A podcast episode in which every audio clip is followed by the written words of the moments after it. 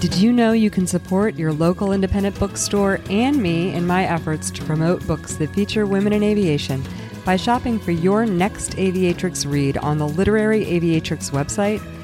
I built the website to serve as a central source to search and find books featuring women in aviation, and it was important to me to offer you the opportunity to buy from independent sellers. If the book you're interested in is available on bookshop.org, you'll find a link to purchase through my affiliate account on my website, which means I'll receive a small portion of the sale to support the content you love. Blue skies and happy reading.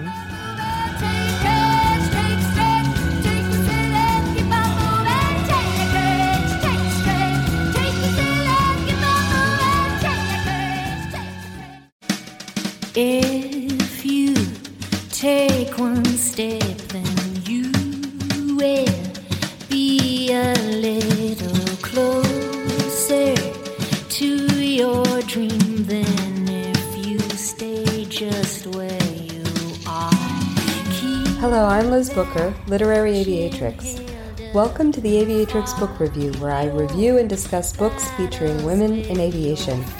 Check out the Aviatrix Book Review website, where you'll find hundreds of books featuring all kinds of aviation in every genre for all ages.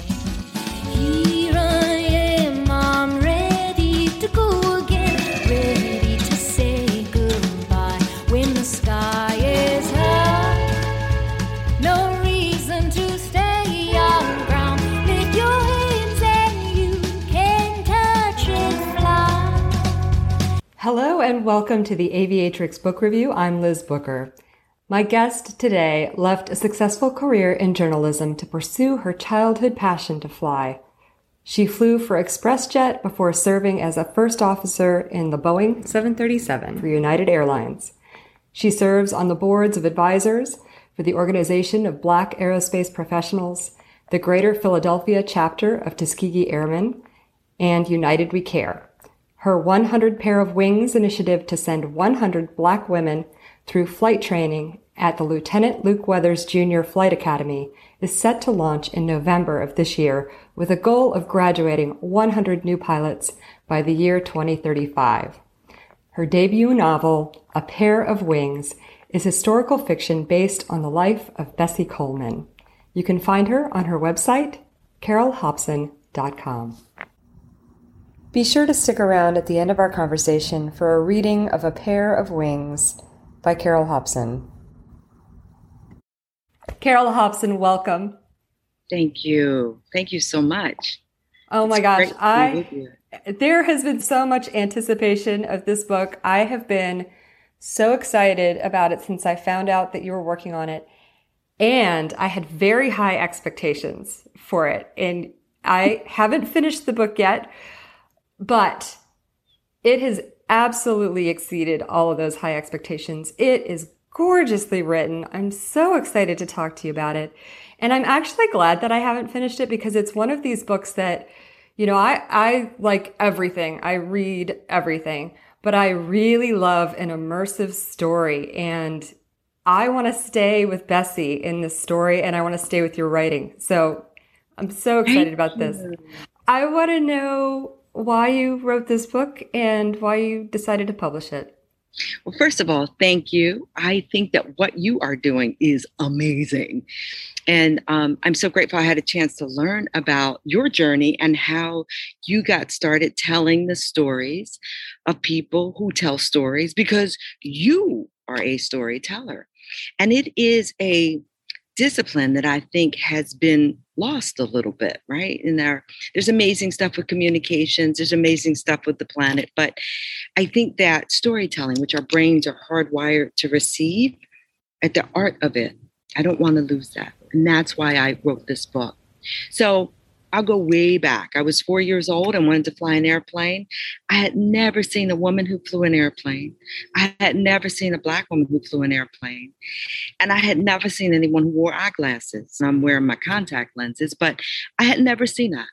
And I do believe that if you sometimes if you can't see it, you can't be it. But here's the thing Bessie Coleman had never seen it. And yet she, as a person who was peerless, was able to do what had not been done. I didn't know about her until I was 34 years old. I'd gone to college and graduate school. Bessie Coleman never appeared in any textbook I read. She never appeared in any research that I looked for. She was not there. She was missing from any sort of discourse about people who flew, about women, about superheroes. She was not there. How could that be? And so my goal was to not write another biography. Doris Rich wrote a beautiful biography, and it's it's well done. I wanted to write a story that people would pick up and read from LA to New York and not put it down. I wanted to to write a, a historical fiction because what was missing was the glue. And um, that glue is what keeps the story together. So, what were the conversations? How did she meet people? What did she think? What was her journey like? And so, in order to really understand that, I went on her journey and went to almost every place that she went to. And um, I tried to do it without modern conveniences, and it was a challenge. I went to the north of France and walked the nine miles that she walked. I was going to ask you if you did that. I did. And I even I got my weight down to about what her weight would have been. I'm not there now, I might add. and I bought shoes that were like the shoes that people wore 100 years ago. So, why? Well, this literally, when you say I walked in someone's shoes, I wanted to walk in her shoes. I wanted to walk in her footsteps. And so, our beautiful shoes today have a lot of tread on the bottom and a lot of um, cushion, right? Almost like little shock absorbers to our steps. But that didn't exist 100 years ago. And so it was just leather and it was flat. And when you walk the first mile, a little fat on your sides, a little back here, it itches. And then after a mile, it doesn't itch so much. Two miles doesn't itch at all. Three miles, endorphins start being released. Four miles, you start moving. Five, six, you're late. Seven, eight, nine miles. You're almost sprinting by the end of nine miles. And walking in her footsteps meant the difference in the story that I would write. And so I spent a lot of time just literally replaying, reliving her life. And so I thought from the biographies that perhaps she had flown around the mustard fields in France, but she didn't. She flew on the beach in France. And what did that mean? That meant that there are eight moons, and those moons control the tides, and those tides dictate when the water comes in and when it goes out. So you have to understand that in order to land on sand, not water. Oh my goodness. Yeah. On one occasion, I stayed so long there at the beach because it was so beautiful. And picture this that you get out to the beach and you're walking back and you realize, oh, there's some distraction. Like, for example, there was the Castle of Guerlain, and I went to go look at it, and I wasn't keeping track of my time. And so when I walked back the nine miles to the town where she could afford to live, I was late. And so I was walking on a dark road. And I was in a foreign country on a dark road and it was very lonely. I felt very vulnerable. You could hear screech owls, and a bat came over my head, and there were wolves in the trees. And whoo, I mean, I was able to feel the vulnerability that she experienced. So I say all this to say that at the core, at its core, my book is about two things the dawn of aviation and the dawn of the Great Migration.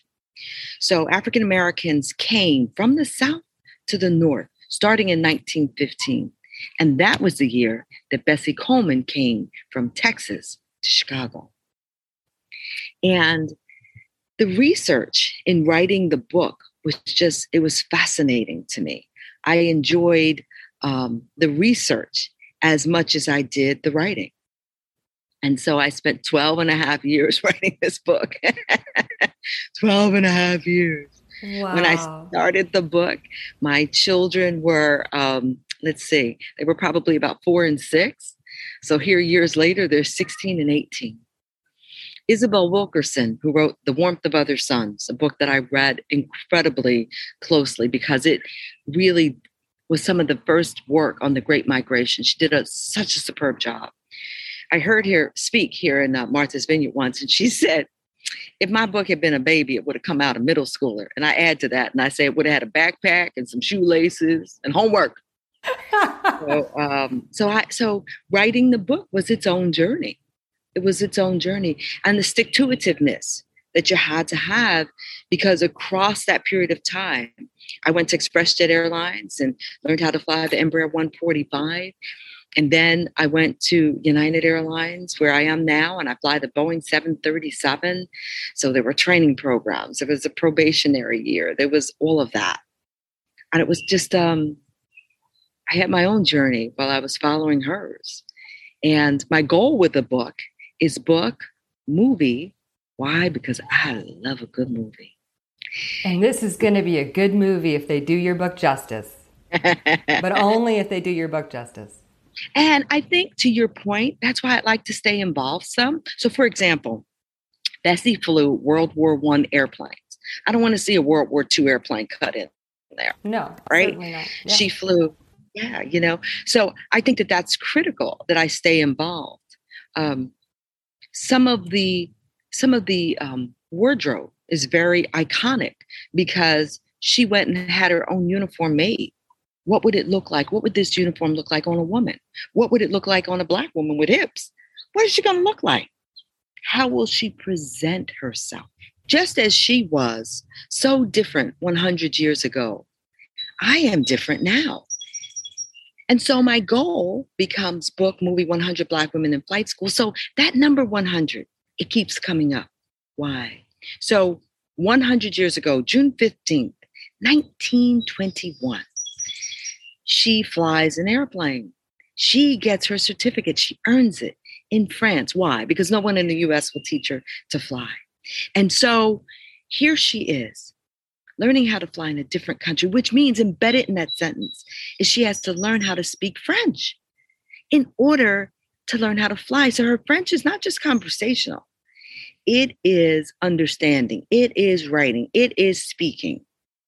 And it is doing so in a discipline that's 100 years old.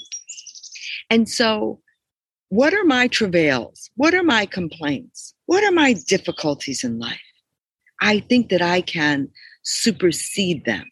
I think I can manage because I had her as an example. You are a storyteller, and I love listening to you. It's fabulous. Back up a little bit. So, you didn't start flying when you were in your 20s. Tell us about that. What were you doing before, and how did you come to aviation? Thank you for that question. So, I talked about when I wanted to fly when I was four, but I didn't take my first flight lesson until I was 34. I learned of who Bessie Coleman was when I was 34. So thank you for the backup. roll the tape back. I knew that this is what I wanted to do. So before I just quit my job, I went to a Women in Aviation convention and I went to an organization of Black aerospace professions, professionals convention. At the former, I met a woman named um, Jenny Beatty, Captain Jenny Beatty at American Airlines. Love Jenny. And she gave me a gift. She gave me a present, a cup. And on this coffee mug, a, a coffee mug, was a picture of Bessie Coleman, that same iconic photograph that's on the front of my book. And that's the reason why it's there. And on the back, there were two paragraphs about her life. I stood there in the middle of this convention, women going back and forth. In this moment, I realized that there was this amazing woman whom I had never known or heard about. At this convention, Jenny said to me, You know, I think you can do this. It will require plenty of sacrifice. Most of it's going to be financial. So I met my husband, at the time boyfriend, and he said, We were at a dinner, and he said, Tell me, what is something that you want to do more than anything? And I said to him, if I tell you and you laugh, you will never get any of this. Good for you. and he's, oh my goodness, what in the world do you want to do? And I said, I, I first time in my life, I said, it, I want to fly an airplane. He um, made dinner for me. And as he said, if I cook, you clean. I picked up my placemat, and under my placemat were gift certificates to go fly an airplane. I took my first discovery flight when I was in my 30s. So I wanted to quit my job right then, but we decided to create an exit strategy. I finished my time at Foot Locker, where I was the vice president of training and development, Foot Locker stores training. And I had started a university there. So I had merchandisers and buyers, I had sales associates, I had all of the video production for um, product knowledge. And I had an office in New York, Chicago, Los Angeles. I was always on an airplane. I worked a lot there. I took another job at um, L'Oreal Cosmetics because it was a big signing bonus. I could sock away my money. And I quit my job, went to flight school full time, was moving and grooving. In eight months, I went from one hour to certified flight instructor. And I was teaching within days of getting my CFI, like two days. And that was the end of June 2001, July, August, September 11th. By this time, my boyfriend and I had gotten married. We moved to New Jersey uh, so that I could be close to airports. And he said to me, As much as I love you and as much work as you've done, right now, your industry is going to struggle. And it's going to struggle for a decade. And I think it's time for us to have children. And I got pregnant right away. I, by September 17th, I was pregnant. So I think when you get pregnant older, sometimes there's struggles. Mine was not getting pregnant, mine was gaining weight. I gained 140 pounds. I weighed almost 300 pounds. Girl, really? I mean, I gained 60 pounds with all three of mine, but wow. When you think about it, as gorgeous you are, that's 6'12, 120. You obviously lost it and kept it off. And yeah, it, it's it's no some work. And It's for you work. too. So I lost every pound in a year, came up here to celebrate, and guess what happened? Pregnant again. This time, age 40. Gained 80. So, as I like to say, the trend was going in the right way. And then I had an infant and a toddler. And flying, while it was important, was amazing. But I had these beautiful, bouncing, and I mean bouncing boy children. And I was having fun in a way that was unexpected, in a way that I felt blessed, in a way that I felt I had to treasure. And so I took flying mommy jobs. I was a flight instructor. I worked at CAE, it was an unpaid internship. And I did all of those things because why? Because I had to fly, because I wanted to fly, because I wanted to be close. I I never get into the mommy wars, right? Who did what? Um, who went to work? Who I don't get into that. I don't care about that. What I care about is the decisions that made sense for my life. And so it just made sense. I turned 50 and it was like a switch went on. And I said, All right, I've gotten these things done, right? I've done these things. I started writing the book when my kids were six and four. I started writing the book up here in Massachusetts because, in many ways, things here are the way that they were done 100 years ago. So they're biplane rides. And I wouldn't be surprised. I'm listening to the whir of the Waco airplane that goes overhead. And I just felt like here was the right place to write the book, right?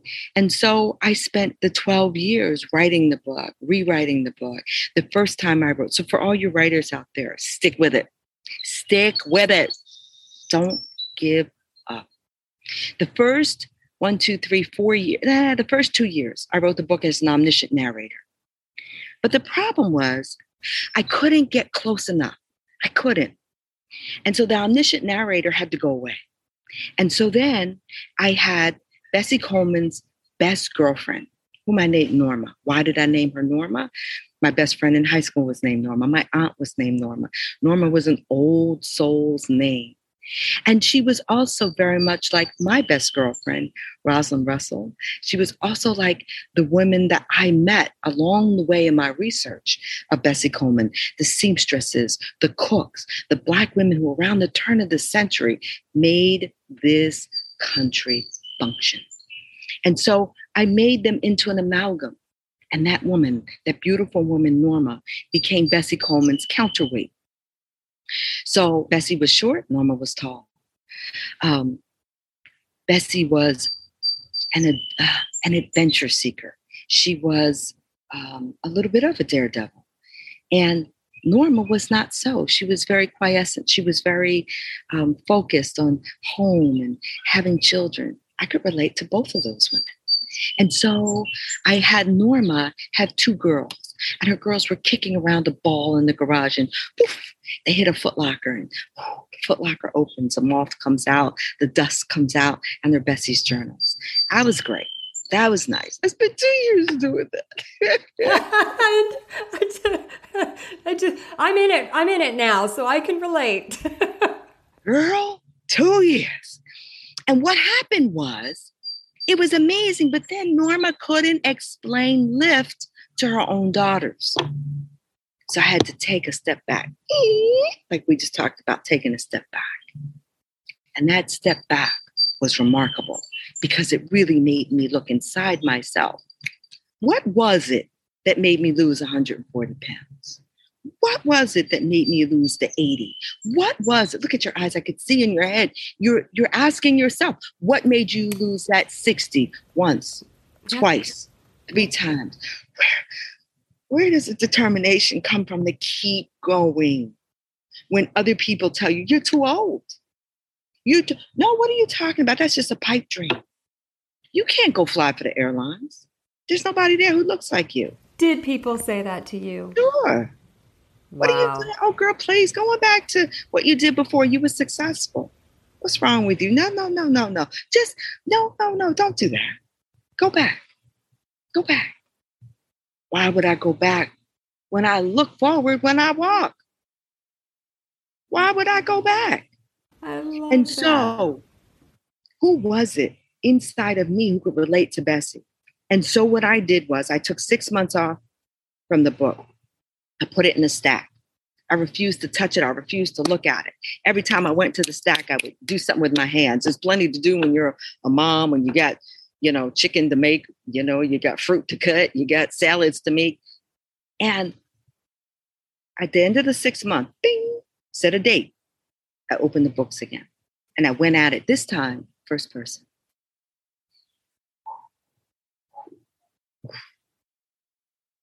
That took me somewhere.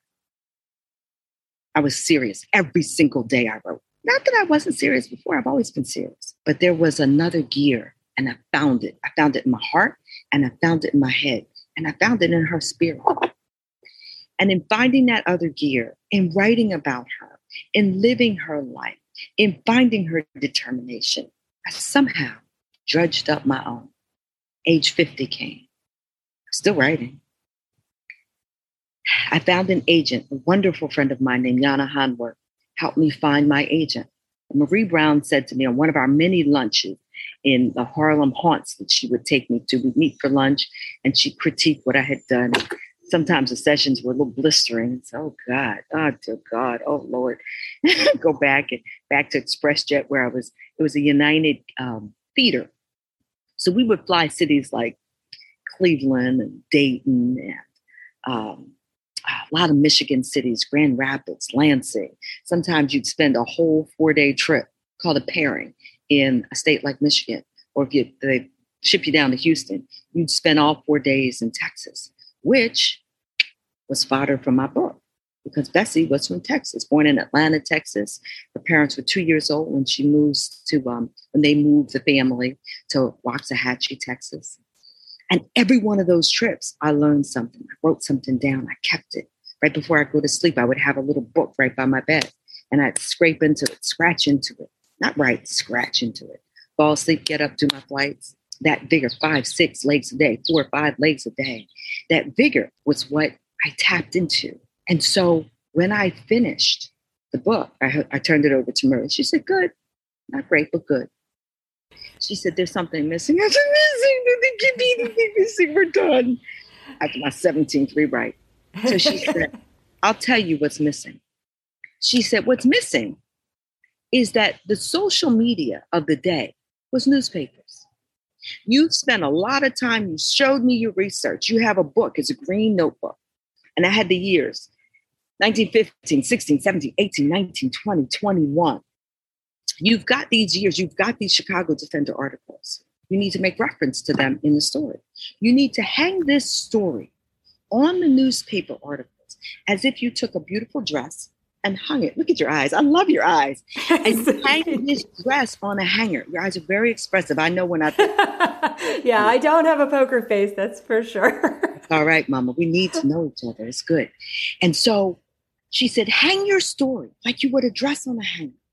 This is what I so yeah so the reason my eyes are doing that is because this is one of my favorite things about the story Eh, is the way that you have immersed Bessie in her in the history in an active way and I thought that that was the most clever thing it it gave her an understanding in the context of the world around her in an active way because how else would she know all of that but through the newspaper. I just thought it was very clever to, to bring that history to life that way.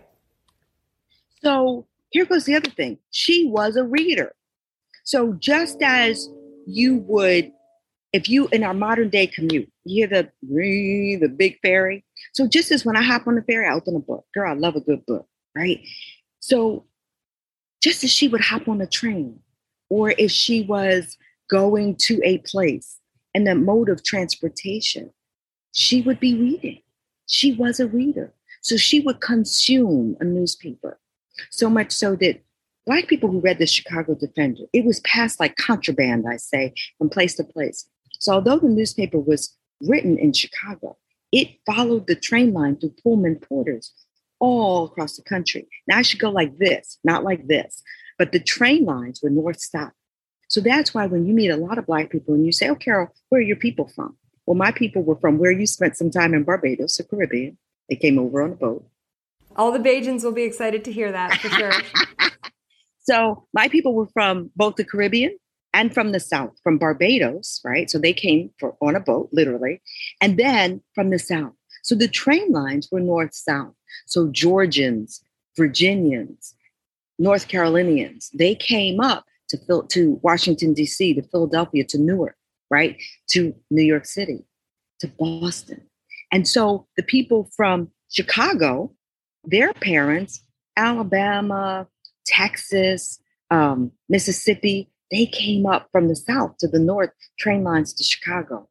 If they had um, enough stamina and if they lived, if they survived, they would go out west to California. They go north to Oklahoma. Some of them would stop there. And so the Homesteading Act had people homesteading.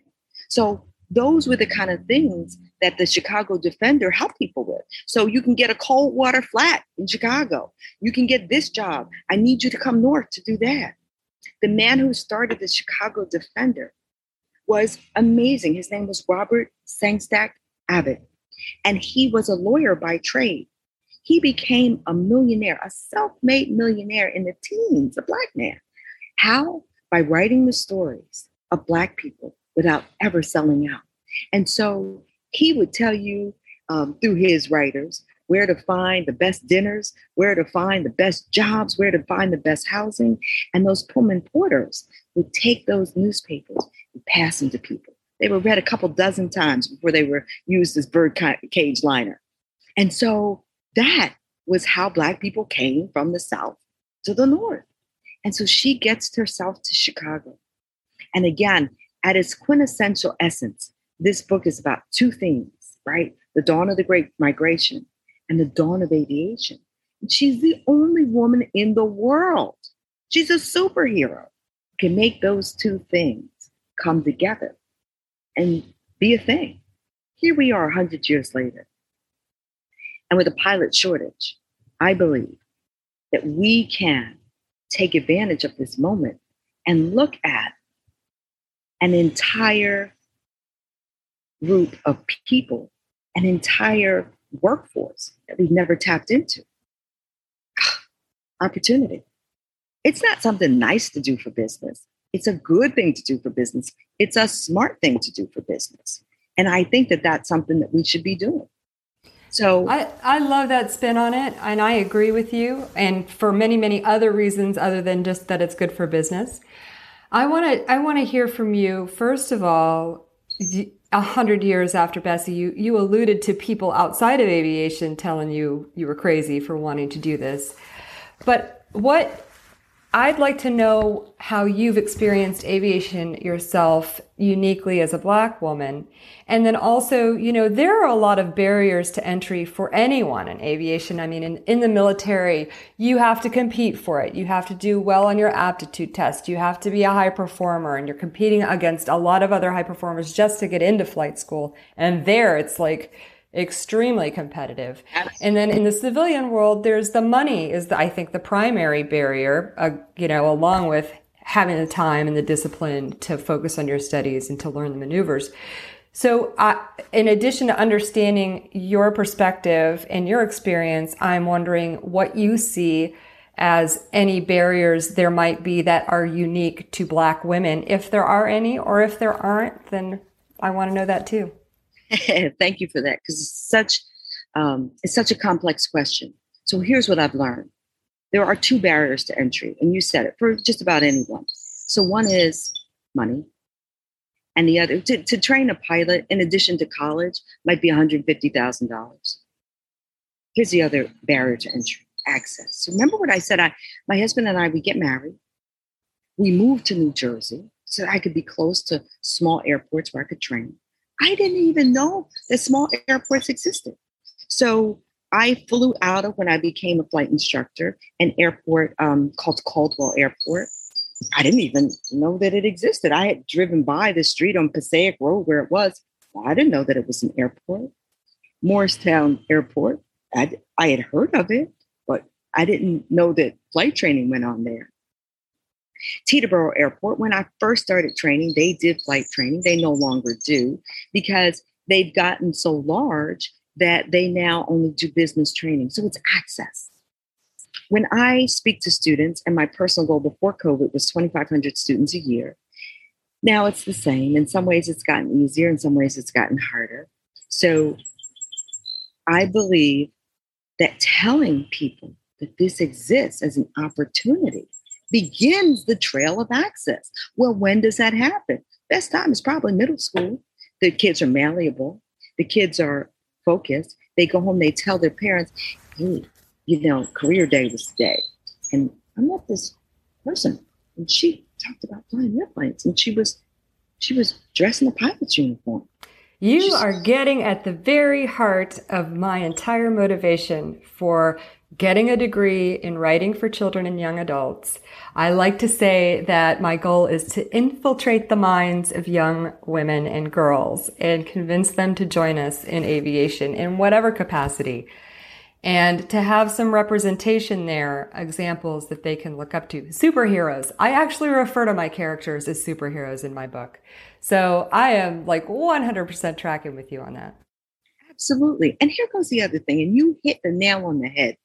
So the military is no longer training as many pilots as it used to. Why? Because wars aren't fought the same way. But I'll tell you something that they are doing. They're training a lot of UAS, so unmanned aircraft systems pilots. Well, guess what? If you think we're far behind on the other, we're really far behind on that because we don't even know that it's going on. So Hey, tell Let's pause and talk about how far behind we are. Um, and I want to I want to reference this article in a FAR magazine from February of 2020, and the title is "Where Are All the Black Women Pilots?" And I want to hear from you where they are, but the numbers that they quote, this is from 2020, is that, you know, we all know this number of 7% of airline pilots are women, that there are fewer than 1% female black pilots, fewer than 150 licensed black pilots in the United States. Tell me what we're going to do. So here it is. We're a hundred years after Bessie Coleman became a superhero and did what she did, learned another language, went to another country, got her, earned her pilot certificate in French in France, came back to the US, went back to Paris, Berlin, and Amsterdam, had the backing of strong Black men. One became her lover. Ooh, chapter 13. I'm not became, there yet, but we're going to talk a little bit about that in a minute. And one became her friend, her mentor. So here we are 100 years out, and you said the numbers 100,000 people fly for a living, roughly. 7% are women, 3% are African American of that number. 150 if you count everybody cargo, military, airline, major, regional, everyone. How do we do it? My goal is book movie 100 Black women in flight school by the year 2035. If you figure it takes three to five years to ramp up to get an airline pilot ready, right? So that's from, and I've had that experience, right? So going from no flight hours to flying to getting to the regionals to the, the big sandwich, the cream in the middle, um, the sandwich meat in the middle, which is instructing and learning, right? And then finally getting to the regionals and then finally qualifying for the majors. All of those steps, we get there by being led. We get there by example. We get there by someone reaching back and bringing forward. So here we go. Amen, sister. Amen. Absolutely. I saw you. Amen, sister. So, how do we get there? I believe it's the 100 Wings project. I am seeking somewhere around $7 million. Here goes the numbers. We started a flight. So, each one of these things happens as a step, right? And I take a breath. So, Organization of Black Aerospace Professionals has spawned amazing, amazing tentacles. One of them is Sisters of the Skies, young Black women, um, some of them young at heart, I think. and one Coastie. and one doggone Coastie who started this, who started the organization, whom I gave her first flight lesson to, Angel Hughes. That's awesome. I didn't know that. So cool. So, so, and she took my son for a flight. So that generational reach back, that's how we do it. You can't, Angel and, and Theresa Claiborne and Nia Wordlaw and Stephanie Grant, and there's too many to name. General Stayce Harris, those women reaching back. Now, here goes the thing there's a lot of Black women who are doing this. We are what we are, and it sometimes feels exhausting. But there's a lot of other women who are helping us as well. We have partners in this because people realize that they want their airlines to do well, that they want a talent pool that has been untapped. People understand who are really, really sharp, they get the business imperative. But let me let me go for a second back to where I was. Organization of Black Aerospace Professionals. That spawned Sisters of the Skies. Also, Organization of Black Aerospace Professionals. It's a mothership. It also spawned the Lieutenant Colonel Weathers Flight Academy in Olive Branch, Mississippi. And here's what I know. June 18, 2018, we started that flight school. In four years, 18, 19, 20, 21, three years going on four. We have probably about 50 students every year, four African American female flight instructors. Um, it is a remarkable program because it's run by two airline pilots. So there are two, there are two captains there. Captain Albert Glenn of FedEx. He's retired after 44 years, and Captain Jeff Harrison at UPS those two gentlemen from competing cargo companies come together. And what have they done? They have created the most amazing organization that does what? That gets airline pilots minted. And they know because they've been airline pilots. And so here we go. It's that reach back. It's not just the look, it's the reach back, it's the work. And so we can get an airline pilot through that flight program for about $50,000, one third of what it would cost on the open market. Why? Because it is a nonprofit entity and it's a nonprofit program. So we can get a student through in a year for $50,000. Very important to me that the first step, the private pilot, that each woman pays for that herself. That's $8,000. It's a lot less than it is in New York, a lot less than it is in Atlanta, a lot less in Chicago. Now, that's 42,000 left. Times 100, that's $4.2 million. I need a little help. so that's about another mil five over the course of, say, 14, 15 years with helping to get um, relationships started with about a dozen institutions, uh, colleges, HBCUs, uh, community colleges, and high schools and junior high schools. So, five educational steps. We're going to make that happen. And all that we probably will launch in the fall. So, book first. It's not linear because they're going to be parallel. And then um, Luke Weathers, like a full on press for that. And I don't care where they go to school, but I just know that we can get them through for an amazing price tag and a remarkable program led by Airline Pilot. So that's why I like that. It's a fabulous concept and a, and a, very inspiring program. I'm so excited about it. I can't wait to watch it unfold. And I hope you, I, and I know that you will get all of the money that you need because people are going to believe in this. And I feel like this book is going to help connect with people a lot. Oh my gosh. So I, let's go back to the book for a minute. Okay. I and I I usually split these conversations up between writing and book, but I feel like you've already kind of woven that into our conversation. So I just want to um, I think I want to just stay with you for the whole conversation and and talk more about the book. Um, first of all, I I want to gush a little bit more about it in terms of craft because you the first thing that struck me in this book was the voice Bessie's voice.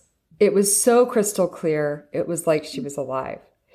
Mm. And then the descriptions. I mean, you, like I said, this is Im- immersive in the way that you put her actively in the context of the history, both in the United States and in her, in her setting in France as well. And the ship scene, you nailed that. Like, you know, the way that it feels to be on a ship on the way. All of it. You've nailed all of it. I, I have to say.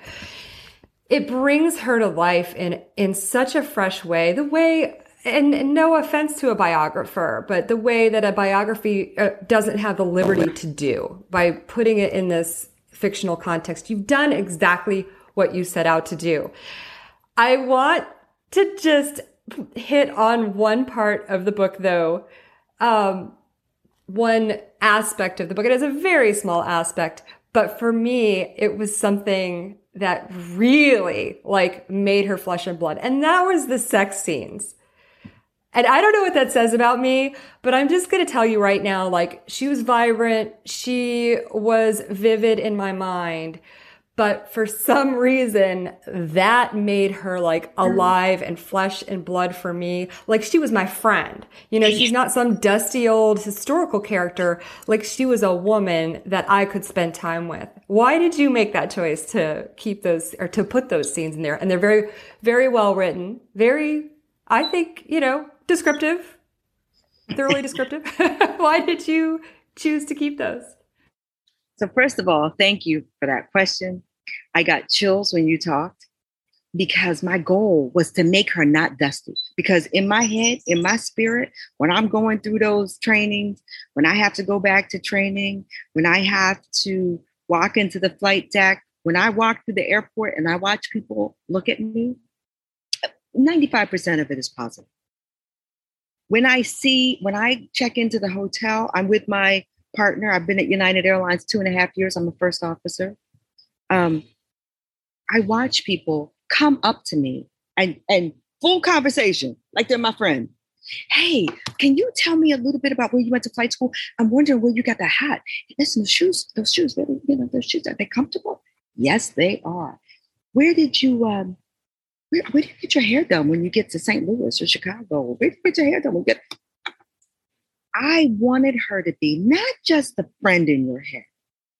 I wanted her to be an ally in your head because she's mine. I wanted the sex scenes to be real. I wanted them to be tasteful because she's elegant, right? And she's a she's a southern girl. She's a she's a religious woman. She's a spiritual woman, right? So I wanted you to get that sense. But I also wanted you to know that she's passionate about flying, she's passionate about love, she's passionate about where she spends her time. Why? Time. It's the only resource. I don't care how much money you have. I don't care. I don't care what you have. Time is the only resource. You can never buy more. She was 34 years old when she died. And in that time, she lived a full, vibrant, passionate life. And when she makes love to someone, it is because she has given her heart, her soul. And so the sex is the sex is an outgrowth. It is it's the flower on the plant. The plant is strong and gets a lot of water. That's why its leaves are so beautiful and succulent.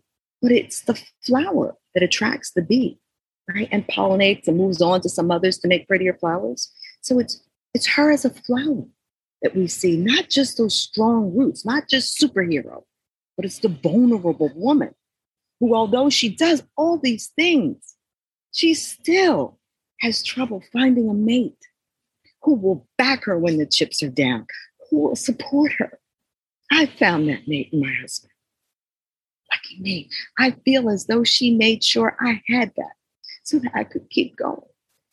I feel like her spirit her strength, her passion, her love that she makes is just an outgrowth of who she is. And I know I'll get criticized or, oh my God, you made Bessie have sex? Yes, I did. Because she's a real woman. A real awesome. woman. Yeah. And she and it made her again, I don't know what it says about me, but it made her real to me. Because you're sure. real. It Yeah, says that you're real. It says that the blood and guts that we go through with three babies, or the blood and guts you go through not having them. Yeah. It says that all of us are connected. It says that she went through some sugar honey iced tea.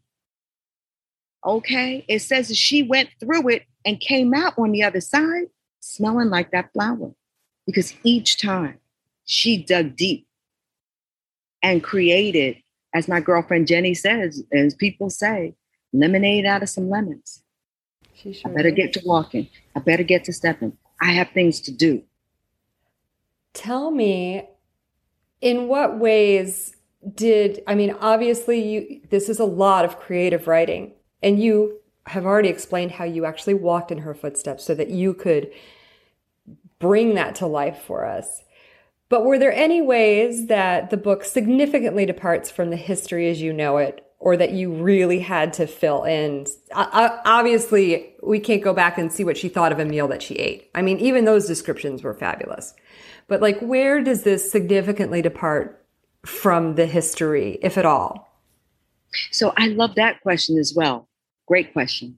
So when I was in France, in the north of France, I stayed in Fou. Oh God, I hope I didn't butcher the name of the town.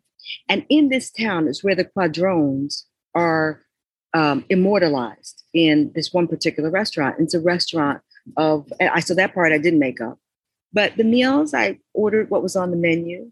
And like many parts of the world, it is as it was 100 years ago the same restaurant, same tables, a cloisonne made out of plane parts. And what that did, and by the way, I'd like to pull out all the food, foodie, foodie, foodie, pull it all out of that book and put it into something else. Maybe it's um, that gorgeous gentleman Satterfield who does High on the Hog. Maybe he'll say to me, hey, look, let's do a food thing on Bessie Coleman's journey. What was the food like? Right? Because that that in and of itself is a journey. What foods? There's that scene on the train which you've described, in which people have in their sacks, right? Traveling food, um, yard bird fried up, uh, biscuits, traveling food, food that won't spoil so quickly, that you can package in a in a in a in a handkerchief because they didn't have a lot of Reynolds wrap and plastic wrap. They didn't have that. How did they store food? What was that like? Food is sustenance. Sex is life. These are things that make people real.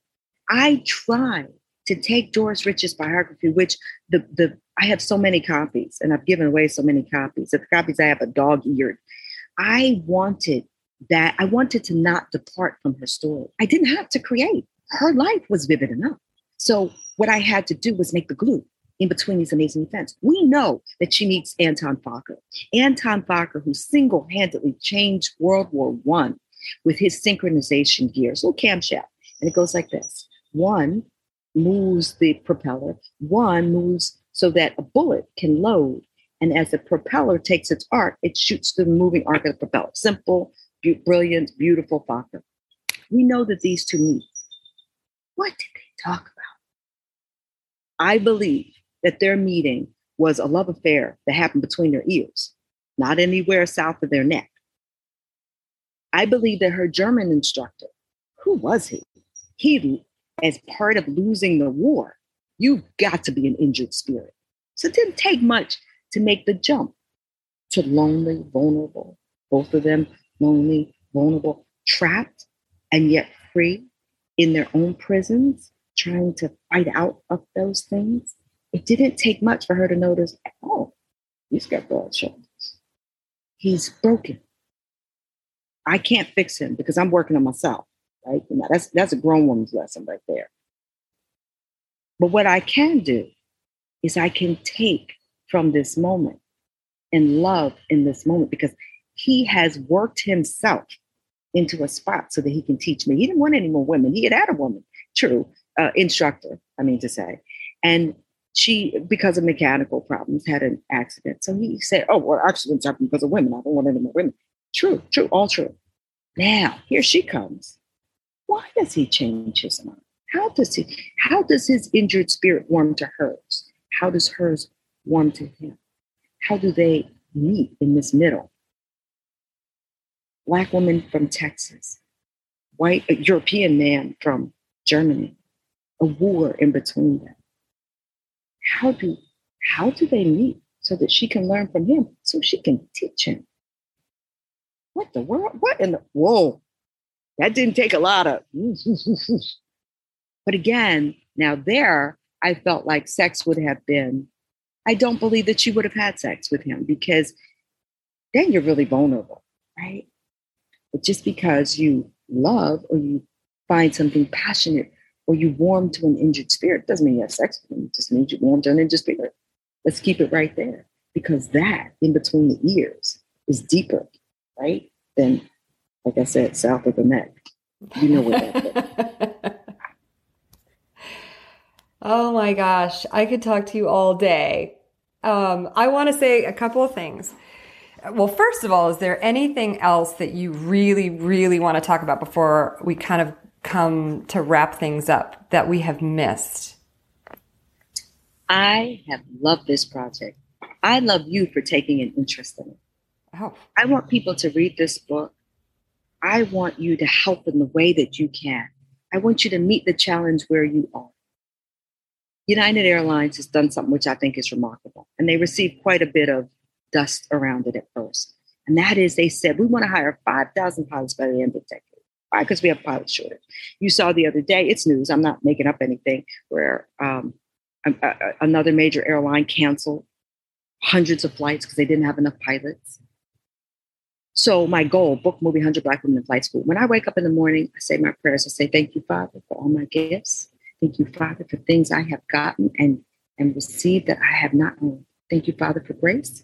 Dear Father, book movie 100 Black Women in Flight School. And I swing my feet over the bed. And so that prayer that I have that keeps me going, that spirituality, is something I would like for your readers to say, you know what I would like to do? I'd like to help that mission. Maybe it's $5, maybe it's 500, maybe you know someone who can help. Um, I received $5,000 from General Atomics from a, a, a talk. They had their African American and their women's group together, and um, they put those two groups together it, right in the middle of COVID, and we did a Zoom call. And I was so grateful to them. They gave me $5,000. I turned it over to Luke Weathers. I believe in this mission. I invest in it. I've invested my time and energy. And I believe that that is what will make other people invest. If we want to invest in it, if we want to donate to this effort, where can we do that? So you can go to my website, carolehopson.com, and there is a place to donate. There's a little donate button, and it's called the Jet Black Foundation. Love the name, Jet Black Foundation. Love the name. My sister gave it to me. My sister is Lorene Cary. She wrote um, a ton of bestsellers. Last one is Lady Sitting about my grandmother who um, died at 101. So that old spirit, that old soul, that old something. I know a little something about that because I had my grandmother well into my adulthood. But here's what I would say to you. So right now we're awaiting 501c3 uh, status, so that's pending, but we're working on it. And what I would say to people is give, give up your time. Give up your time to this effort or any other effort that you feel makes a difference in this doggone world. It's the Gandhi quote, right? You know, be the difference, be the change that you want to see. And I believe if you come on board with this mission, your work's already done because I'm trying to think methodically. I'm trying to think well. I'm trying to build. And I believe it will outlast me. I want to outbuild my mission so that I'm not needed anymore to do this. I want to build that. I want to finish what she started. I love what you're doing. I love what you're doing. I love what the ladies at Sisters of the Skies are doing. I love the women that I know inside the Coast Guard who have been networking and, and pulling people along with them since Fabulous. they started. They got it early. Like they figured that out. Uh, you know, I worked with LaShanda Holmes when she was a brand new pilot. Um, and I was her chief pilot.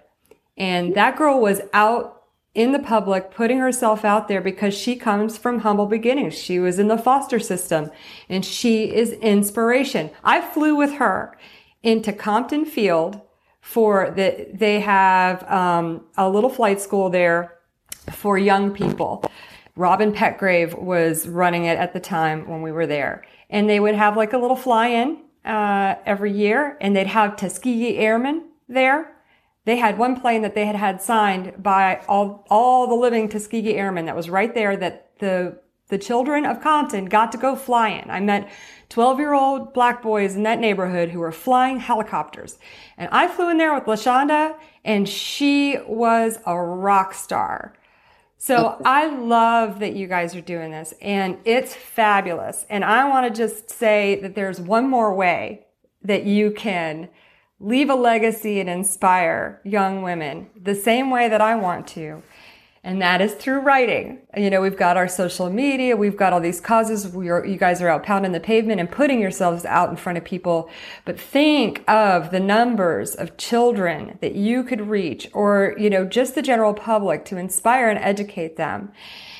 When you find the time, and even if you don't have the time right now, you better be writing a journal. You better be keeping a record of your experience because you need to write your story right now in the publishing industry, there's a huge push for own voices and for, for representation. And now the time is so ripe for you ladies who have the time, who've had your careers to write your stories, to take your stories and put them in fiction, to write the stories of other people in history who have inspired and, you know, propelled us forward.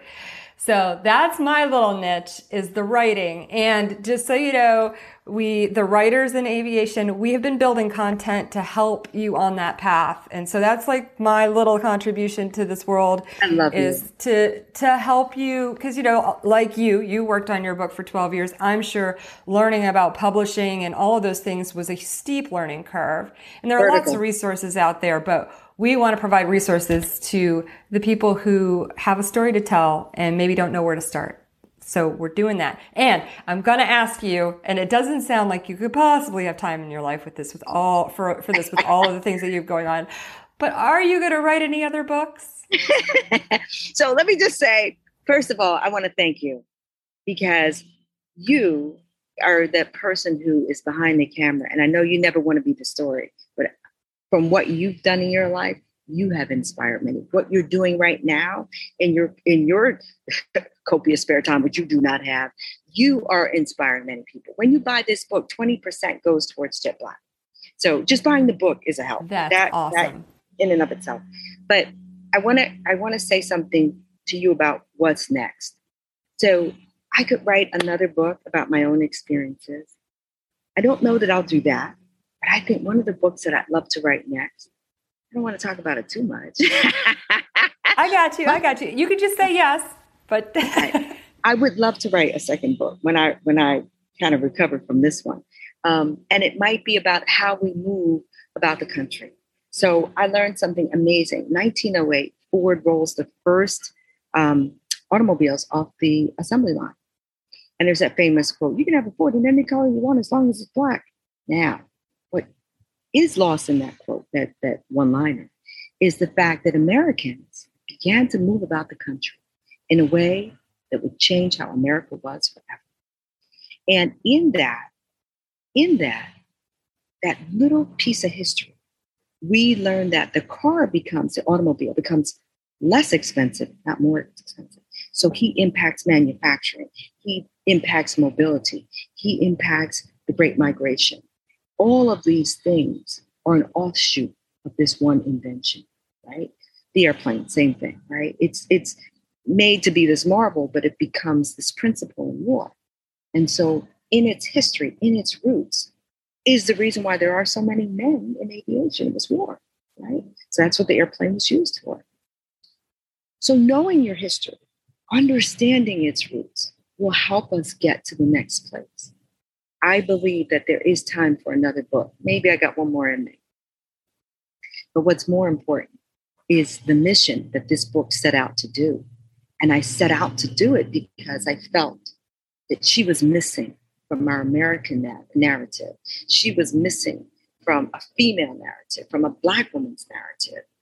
I was in the furniture store and a woman was helping me, and she was from East India. I was telling her about the book. It was early on, about six years ago. She said, Oh my goodness.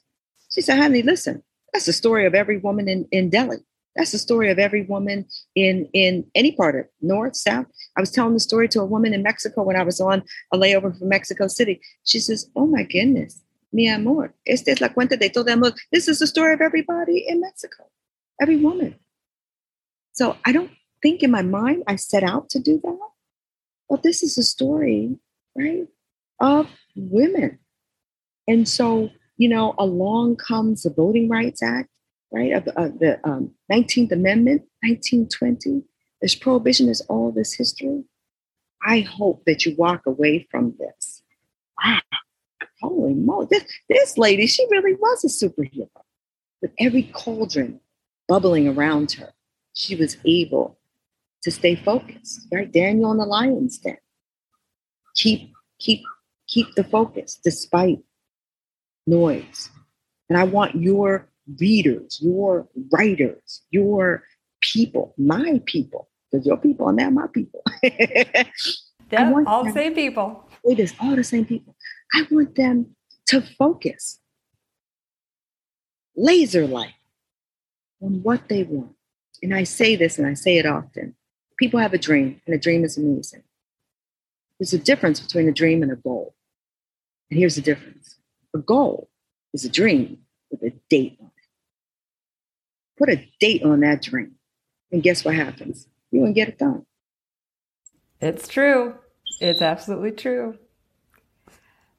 Well, I I have a big vision. I'm sure you obviously have a big vision for this book and I do too. I think it's going to be incredibly successful. I want that for it, for us, for it to just be for everyone to read it, not just people in aviation. I want everyone to read this book. I think they will. I saw that it was already mentioned on Oprah Weekly, which is so exciting. I'm so happy about that. That gives me goosebumps.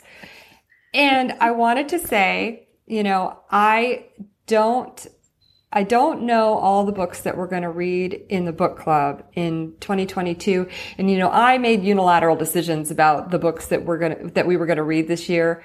Um, and I want to involve some of our more dedicated participants in the decision making process for what we read next year. But I am making a unilateral decision that we will be discussing this book in February for Black History Month next year. And I am so glad that I had the opportunity to interview you now because what I hope is that you are so insanely in demand for this book that I won't even be able to get a hold of you by then. That's well, what I want. I always have your number. I always look forward to speaking to you. You are a delight.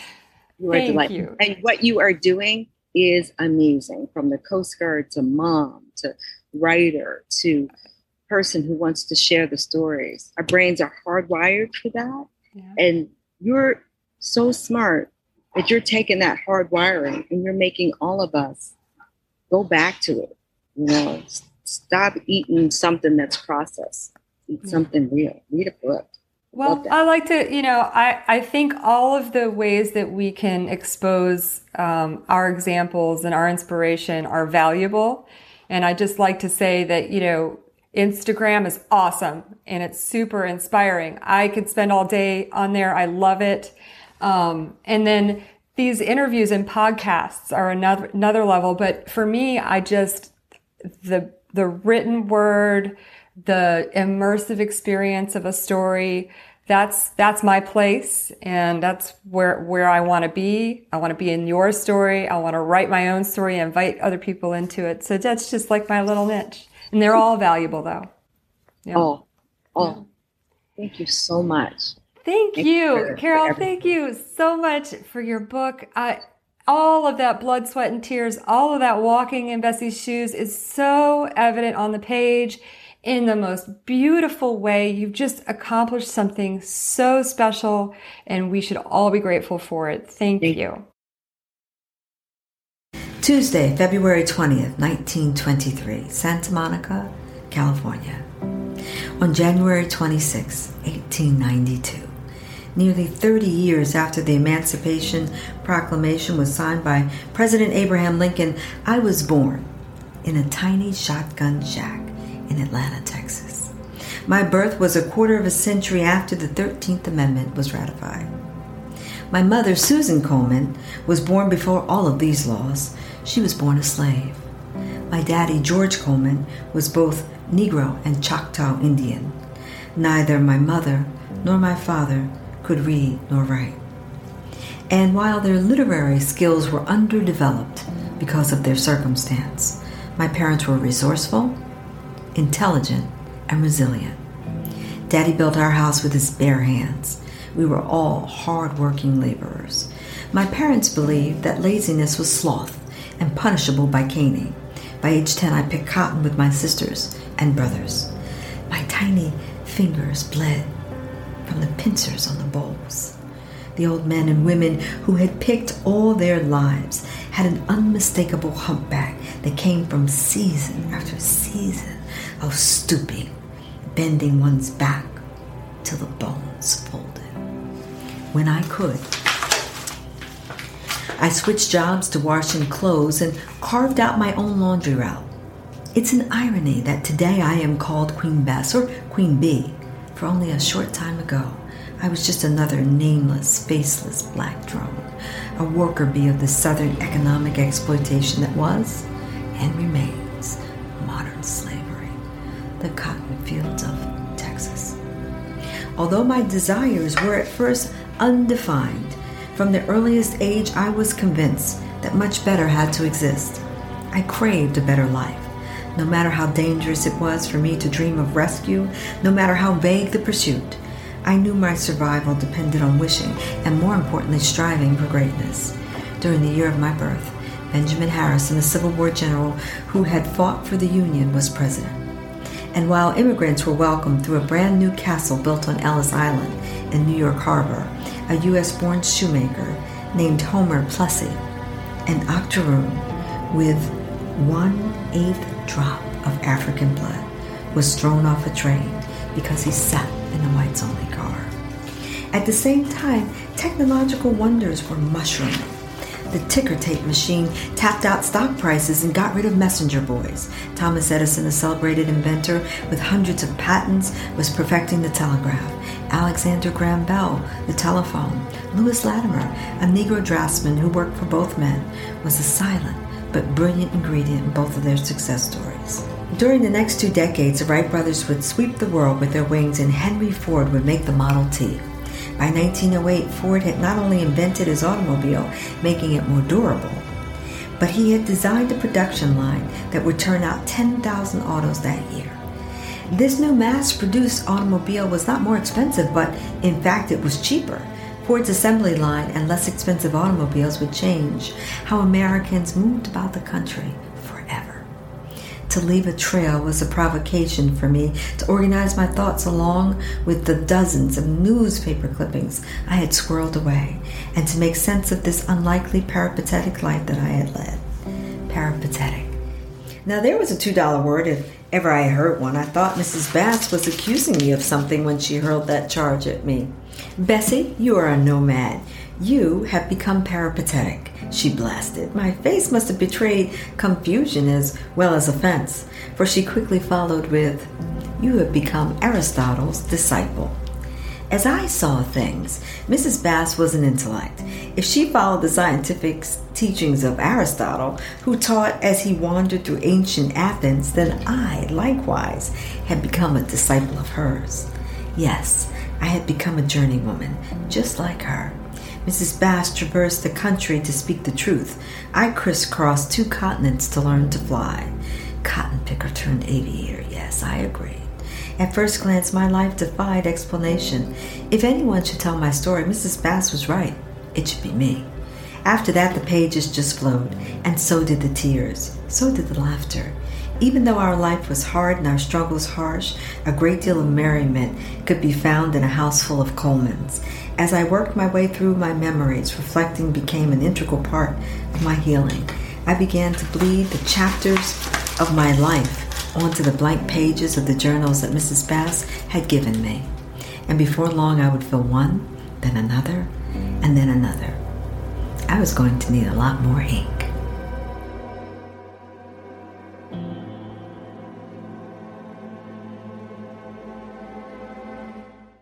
Thanks so much for listening. Please like, subscribe, and turn on notifications.